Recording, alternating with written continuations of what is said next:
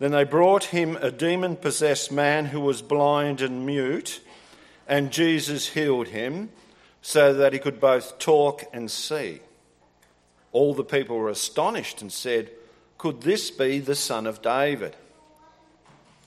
But when the Pharisees heard this, they said, It is only by Beelzebub, the prince of demons, that this fellow drives out demons. Jesus knew their thoughts and said to them, Every kingdom divided against itself will be ruined, and every city or household divided against itself will not stand. If Satan drives out Satan, he is divided against himself. How can his kingdom stand? And if I drive out demons by Beelzebub, by whom do your people drive them out?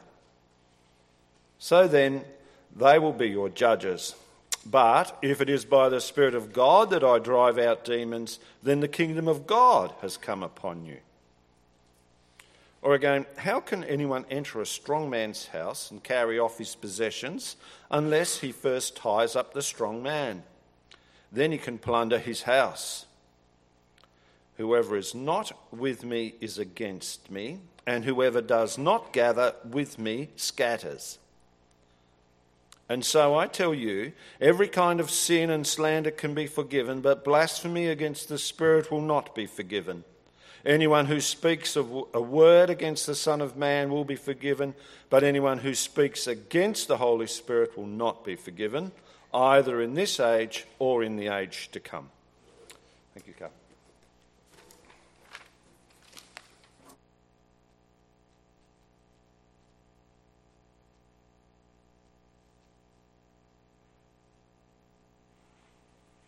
Well, as Chris said, over the last couple of weeks, we've been thinking about the kinds of doubts and obstacles that people have to the Christian faith, and we've been looking at real doubts and real objections that people have, the people that we've talked to, the people that we've asked, uh, what is it that keeps them from becoming a Christian or from following Jesus? Uh, uh, we've thought about the doubt that God doesn't exist. Uh, we've thought about the obstacle that you don't need Jesus to be a good person. Uh, and today we're thinking about the doubt that there are maybe lots of other ways to God. Uh, and if that's your doubt, uh, if you're here today and you're thinking, yeah, maybe there are other ways to God besides Jesus, uh, I'm guessing that this morning what we're going to think about is, is not going to answer every question that you have. But my hope uh, is that it's genuinely helpful for you, that it begins to answer some of the questions that you have, uh, and that it maybe gives you more questions, more things that you need to look into. Uh, and I hope that if you've come with a friend, that you might be able to talk to them about it, uh, or you're welcome to uh, talk to me as well after the service. Uh, but I want to pray that God would help us to understand the stuff that we're talking about, and then we'll uh, dig into it. So let's let's pray.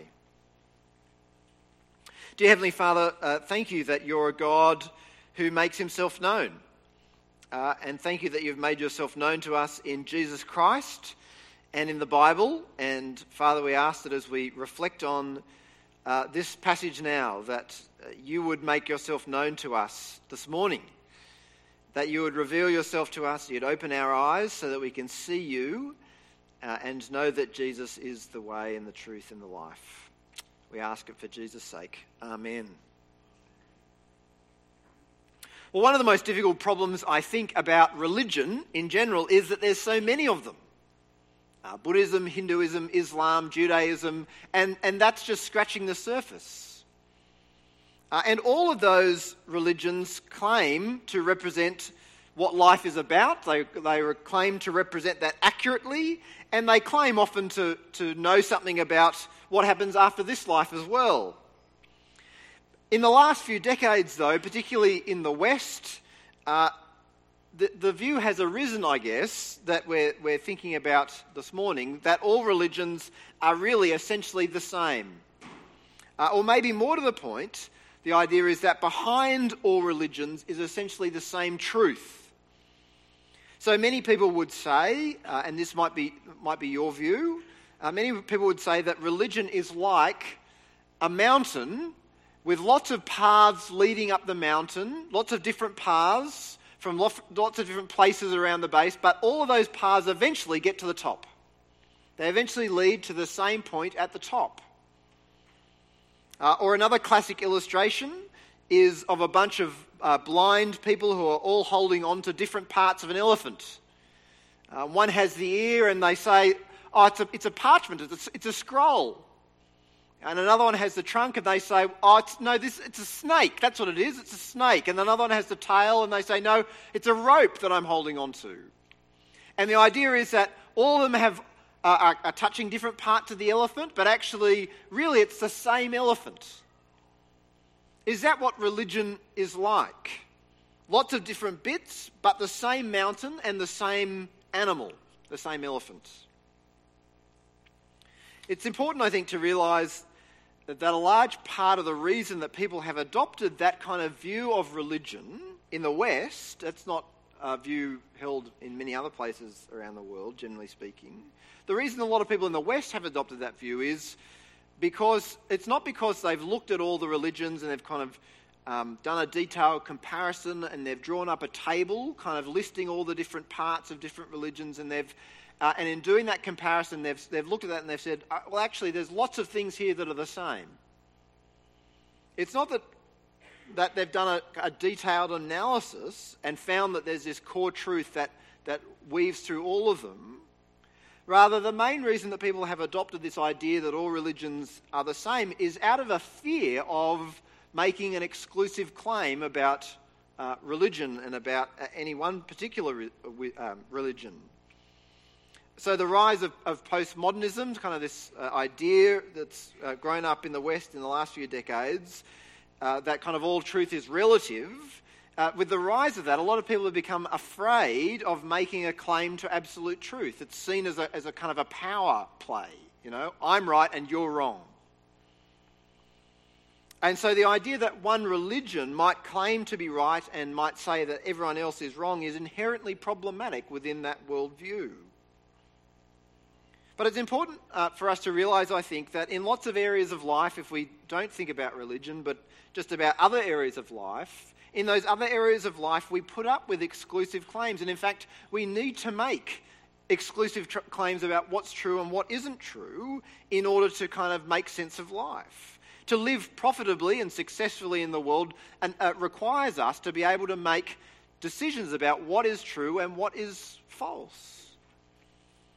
Uh, there are lots of ideas that float around about all kinds of things, uh, all kinds of areas of life, and some of them are wrong and some of them are right. And it would be a kind of intellectual suicide, I think, to just pretend that everything was equally true. Uh, you can't build an aeroplane or build a car on the basis that all ideas are equally true. It's just not the case that a square wheel is as good as a round wheel. It just it doesn't work like that. You know, some engines don't work. Some planes uh, are never going to get off the ground. Uh, you can't build your life on the idea that all ideas uh, are equally true. Uh, or take a controversial issue like climate change. There's a number of uh, different positions that people in our world take on that issue. So, some people say that climate change is man made. Some people say uh, that climate change is real but not significantly influenced by humans. And some people say that climate change is not real at all. Now, all three of those positions can't be true. One of them has to be right, and the others have to be wrong. Uh, and you might say, well, there's a kind of a spectrum, and there's, and there's, you know, along that spectrum, there are some things that are more true and less true than others. But at the end of the day, there's still a point on the spectrum where those things fall into place, isn't there? And wherever that lands, wherever the truth actually lands, uh, it means that some ideas uh, about climate change are right and some ideas about climate change are wrong. And the answer to that question matters, doesn't it? it matters making a call on the answer to that question because it affects the decisions that we make as countries, as people, as, as, as, as a world community. The fact that there are multiple views uh, doesn't mean, uh, on climate change, doesn't mean that they're all equally true, nor does the fact that there are multiple views mean that they're all false. You know, sometimes I always go, well, there's, there's different views, we can never know, let's just give up. In the same way, just because there are multiple religions in the world, it doesn't mean that they're all equally valid or all equally true, and neither does it mean that they're all equally wrong. life is rarely like that. And you only need really to think about some of the more extreme religions in the world to realize the problem with this particular view that all religions are equally valid. As one, pointer, as one writer has pointed out, do we really want to say that, um, that religions that encourage child sacrifice are equally valid, is, is equally valid as, as Buddhism? Uh, or, or we might think of, you know, um, uh, some of the religious groups that have encouraged their members to uh, into a suicide pact. Are those religions as valid uh, as any other religion in the world? It's transparently not the case.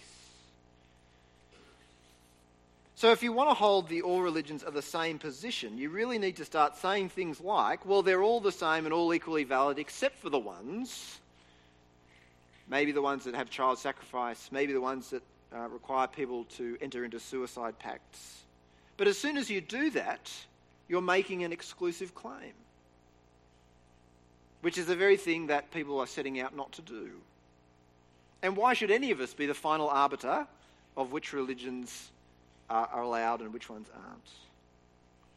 And that problem uh, of, of having to make an exclusive claim actually besets this whole position in general. Uh, so the view that all religions are the same or lead to the same result is actually an exclusive claim of, of its own. That is, in order to say that all paths lead to the top of the mountain, where do you need to be sitting in order to be able to see that? You can't see it from your path on the way up. You can't see it from the base of the mountain. You can't even see it from the summit. If you've ever climbed to the top of a mountain, you'll know that you can't see where all the paths are going, where they're all leading. The only place that you can see where all the paths are going is from 10 or 20,000 feet up in the sky. You're claiming to have an omniscient view, a, kind of a view of everything that nobody else has.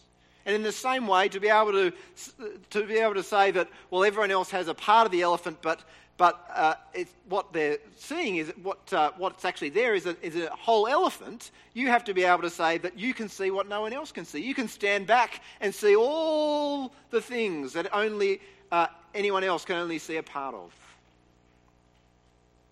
That is, in order to say that all religions are essentially the same, is a claim to a kind of superior knowledge that nobody else in the world has. While everyone else is stupidly fixated on only one path or only one part of the elephant, you're clever enough to be able to see the whole picture.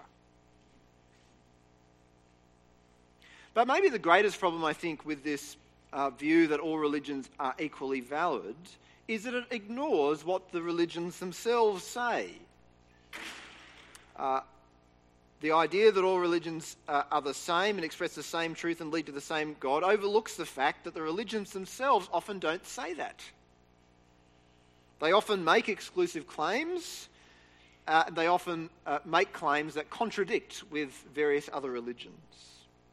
And so, I wanna, what I want to do uh, in the rest of our time this morning uh, is to look at what Jesus himself says about uh, Christianity and what Jesus says about himself. The account that we read there from Matthew chapter 12 begins with a pretty confronting episode. We're told that someone brought to Jesus a man who was demon possessed.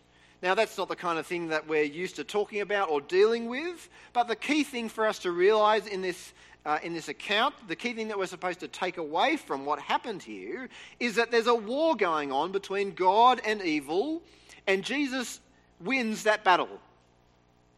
Jesus heals this man. This man had been blind and mute, and now he's able to see. And the people who are watching on are just astonished by what they see. And they begin to think to themselves, they ask this question Is this the son of David? That, what they're talking about is they're asking the question Is this the guy that God had promised long ago through whom God was going to put the world right? Is this the guy? Is this the guy that we've been waiting for?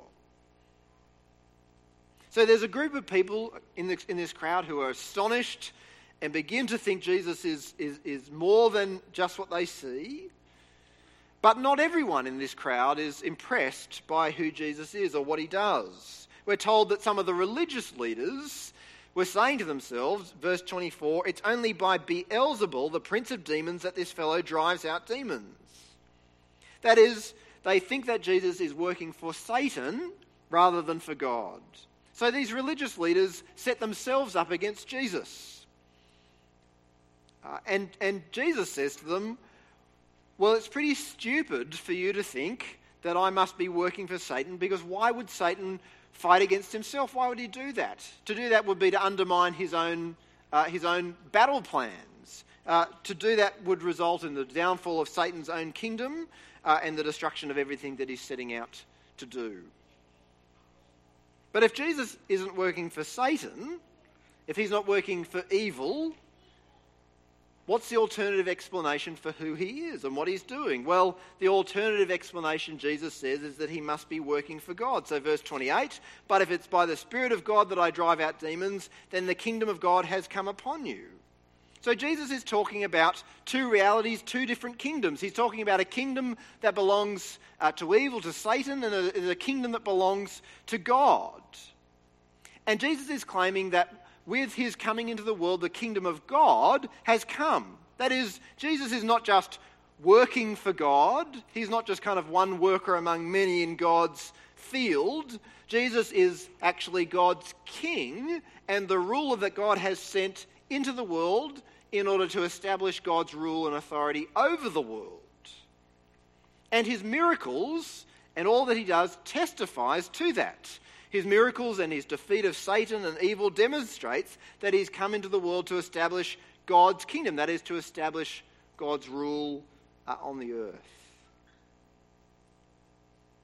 But how does that have anything to do with the question of whether all religions are equally valid or whether all religions lead to God. Well, it's important to understand exactly what Jesus is trying to demonstrate and claim here. Jesus is making here a claim about authority. Jesus is not just making a claim to be the Saviour of, of those who trust in Him, He's making an implicit claim to be God's king. He's the king that God has sent that we need to listen to and follow and trust. Why is that important? It's important because it shifts the ground of this debate from a philosophical discussion about whether anyone can see the whole elephant or not, or whether anyone can see all the paths that lead up the mountain. It shifts the debate from just a debate about, um, about that to a debate about allegiance. It's a question of allegiance. That is, we're not just talking about a choice between ideas of God and us sitting down and thinking to ourselves, well, which idea of God do I like more? And which idea of God do I like less? And which one am I going to be committed to? Uh, or which parts of different religions am I going to kind of collect together and follow for myself? What we're talking about is not that. We're talking about the presence of a king in our world to whom we owe allegiance, an authority to whom we have an obligation. We're not just talking about which ice cream flavour you would like more than another. We're talking about a king who rules and who demands and who deserves our allegiance. It would be like saying, for instance, well, I don't like the government of Australia, which might be true. Uh, I don't like the government of Australia, so I'm going to live in Australia, but I'm going to give my allegiance to another power. I'm going to give my allegiance to the, to the German government. Uh, and I'll live in Australia under the laws, not of Australia, but of Germany. Uh, and I'll register my car in Germany with a German number plate. Uh, and I'll drive on the right hand side of the road instead of the left, because that's what they do in Germany. And I'll pay for everything in euros rather than dollars, which is probably cheaper in the long run, I suspect, anyway. And I won't pay taxes in Australia, that's probably not a clever idea. Pay for them in Germany. And I'll speak German rather than English, even though no one will understand me. You see, the claim to live under German rule in Australia might sound like a wonderful idea, but it's implicitly a claim to reject the authority of an established government, the government to whom we owe our allegiance as citizens of this country. And in the same way, to choose to live under the rule and authority of someone other than Jesus is implicitly a claim to reject the authority of Jesus. So to choose to live Buddha's way is a choice in and of itself to reject the authority of Jesus. To choose to live according to the principles of Islam is implicitly a choice to reject the authority of Jesus. Jesus coming into the world constitutes a call to allegiance, to allegiance to Him. And we can either recognize Jesus as God's King and submit to Him, or like the religious leaders, we can reject Him and follow our own path. So Jesus shows Himself in this episode to be God's King, come to establish the rule of God in God's world but just to make kind of abundantly clear what the stakes are, Jesus makes it clear what's on the table. So he says in verse 30 Whoever is not with me is against me, and whoever does not gather with me scatters. In other words, what Jesus wants us to understand is not only that he's the king, but he wants us to know that there's no middle ground. There's no room for saying, well, as long as I don't hate Jesus,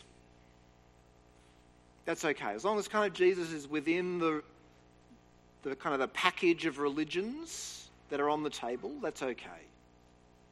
No, Jesus doesn't leave room for that. Nor does he leave room for saying, well, as long as people don't explicitly reject Jesus, you know, they don't have to follow Jesus, but they just, as long as they don't kind of reject him, that's okay. Jesus doesn't leave room for that. He doesn't leave room for the all roads lead to God thing. Because Jesus' clear claim here is that if you're not explicitly with Him, then you're against Him. Jesus divides humanity into two clear categories those who are with Him and those who are against Him. So you might be really positive about Jesus and you might have some really spot on ideas about who Jesus is. So you might think to yourself, well, I really like Jesus. I reckon he's a good guy. I reckon he's a great teacher. I even reckon maybe he was the Son of God, and I even reckon that maybe he was the Savior of the world. But if you haven't actually given your allegiance to Jesus and kind of committed your life to him, to following him, then Jesus says, doesn't matter what you believe about who he is, you're against him. You're not actually with him. And if that describes where you're at, then Jesus is saying to you this morning that you need to give your allegiance to him. Not to a whole other package of things, but to Jesus and to Jesus alone. Alternatively, for you, Jesus might be just that. He might just be a whole host of options. So you might think, yeah, I like Jesus. I really, he's a great guy. He's, uh, I've given him my allegiance. But actually, I've also given my allegiance to some other stuff as well. So there's a whole lot of ideas in Buddhism that I think are really helpful. So I've kind of adopted a lot of that. Uh, and I think there's some great ideas in Hinduism uh, that I really want to kind of use in my life.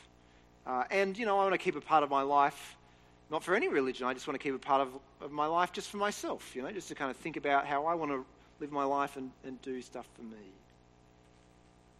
But Jesus is not saying here, I'd really love to be a part of your life. I'd love to be one of the options on the table. You know, I just love, I'd love if I could just have a, a piece of the pie. I'd, you know, 10% would be great you know, and if you can stretch it out to 20 or 30, fantastic. Jesus is not saying, oh, I just want to be a part of your life. He's saying, actually, you either give it all to me or you haven't given me anything at all. It's like saying to someone that you're married to, well, I'll give you 20% of my life. You know, I'll, I'll be 20% married to you. It doesn't work like that.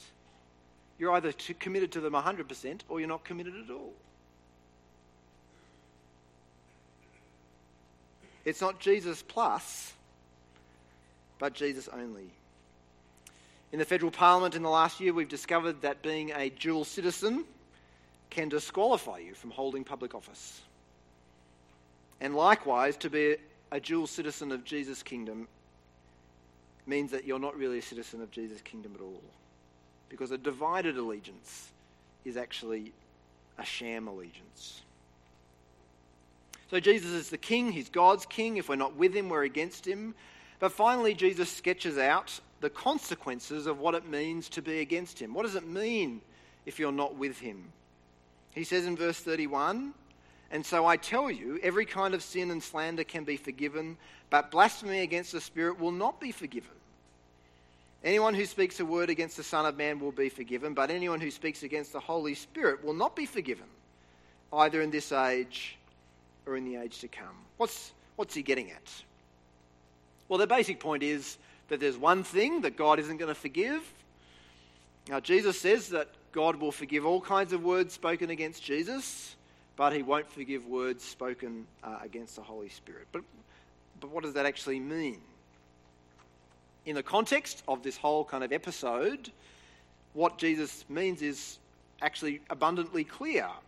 So the religious leaders have refused to accept who Jesus was, they refused to accept Jesus' authority.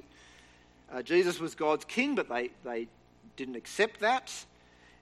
And Jesus says, Whoever is not with him is against him. Uh, they were against him. Ultimately, the, that's the sin that cannot be forgiven. God can forgive all kinds of sins, all kinds of things that you might have said in the past about Jesus. You might have, uh, you might have totally mocked Jesus uh, in the words that you said and in the life that you lived. But Jesus says if you come to God through Him, if you approach God through Jesus and His death and His resurrection in your place, then God is willing to forgive you for that. God's willing to cleanse you from having lived a life in rejection and rebellion against God's own king, his own son. And through that, through coming to God, through Jesus, you can actually begin a new relationship with God in which you start again with a clean slate. You start again not as God's enemy, but as God's child. What can be forgiven is all kinds of words said against Jesus if we come to Him. But what can't be forgiven is the total and ultimate rejection of who Jesus is. That is, if you fail to accept the testimony of the Holy Spirit, that testimony is that Jesus is God's Saviour and King. If you reject that, then there can be no forgiveness. If you reject who Jesus is and what He's done, then you've cut yourself off from the source of God's forgiveness and the source of life. And you've decided willingly to live in rebellion and rejection of God's King. There can't be any forgiveness if you reject Jesus, if you don't entrust yourself to Him, because forgiveness and reconciliation with God comes only through Jesus Christ. There's no other way. You're either with him or you're against him. What's the end result? The end result, Jesus says, is judgment and condemnation. Uh, it gives me no pleasure to say it, but it's the truth that Jesus puts here in what he says. If someone is not with Jesus, the only outcome will be judgment for eternity for rejecting God's love and God's King and God's salvation in Jesus Christ. And you and I either have to accept that Jesus is a lunatic and a madman. Who does he think he is for claiming that? We either have to accept that he's a lunatic and a madman, or we have to accept that he's telling the truth and that he's right. We have to make a call. You have to make a call. I have to make a call. There's no middle ground. There's no place for saying all roads lead to God because Jesus won't let that be. It's Him or nothing. And maybe you could say, well, all the other religions lead to God, but you can't include Jesus in that. Because Jesus says it's me or nothing.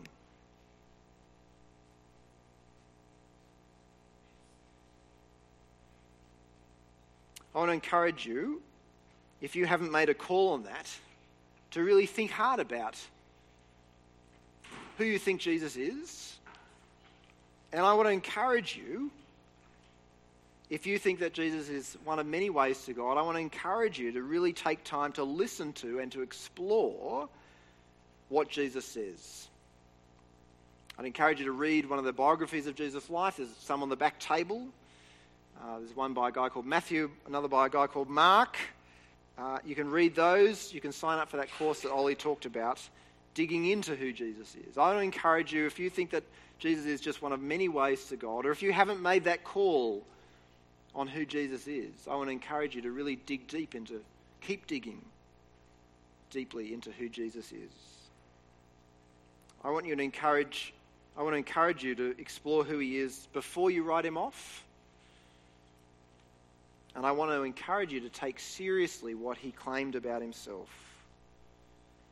That is, that he is the way to God and there's no other way. I want to encourage you to do that because if Jesus is right, that's amazing news. God's come into our world to establish his good, perfect rule in our world. He's come to establish his rule in our lives, to rescue us, to give us a relationship with him. Jesus is right, that's great news. But if he's right, that also means that the consequences of not being with Jesus are really heavy. Rejecting Jesus or making Jesus just one of a host of other options means eternity without God under the wrath and the judgment of God. So let me encourage you to think really hard about who Jesus is and then to make a call on whether you're going to follow him or whether you're going to be against him. Let me pray. Dear Lord and Heavenly Father, thank you for the Lord Jesus Christ, your Son, whom you sent into our world to put things right, to fix up the world, to establish your rule and authority in this world and in our lives, to rescue us from being your enemies into being your beloved children.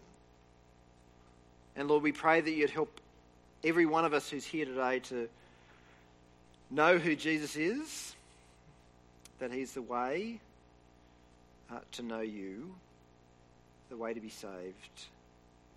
Lord, help each one of us to know that and to make a call on that. And help us not to make the call to reject Jesus by your grace and by your love, help each one of us to make the call to follow Christ and to give our lives to him. We ask it for Jesus' sake. Amen.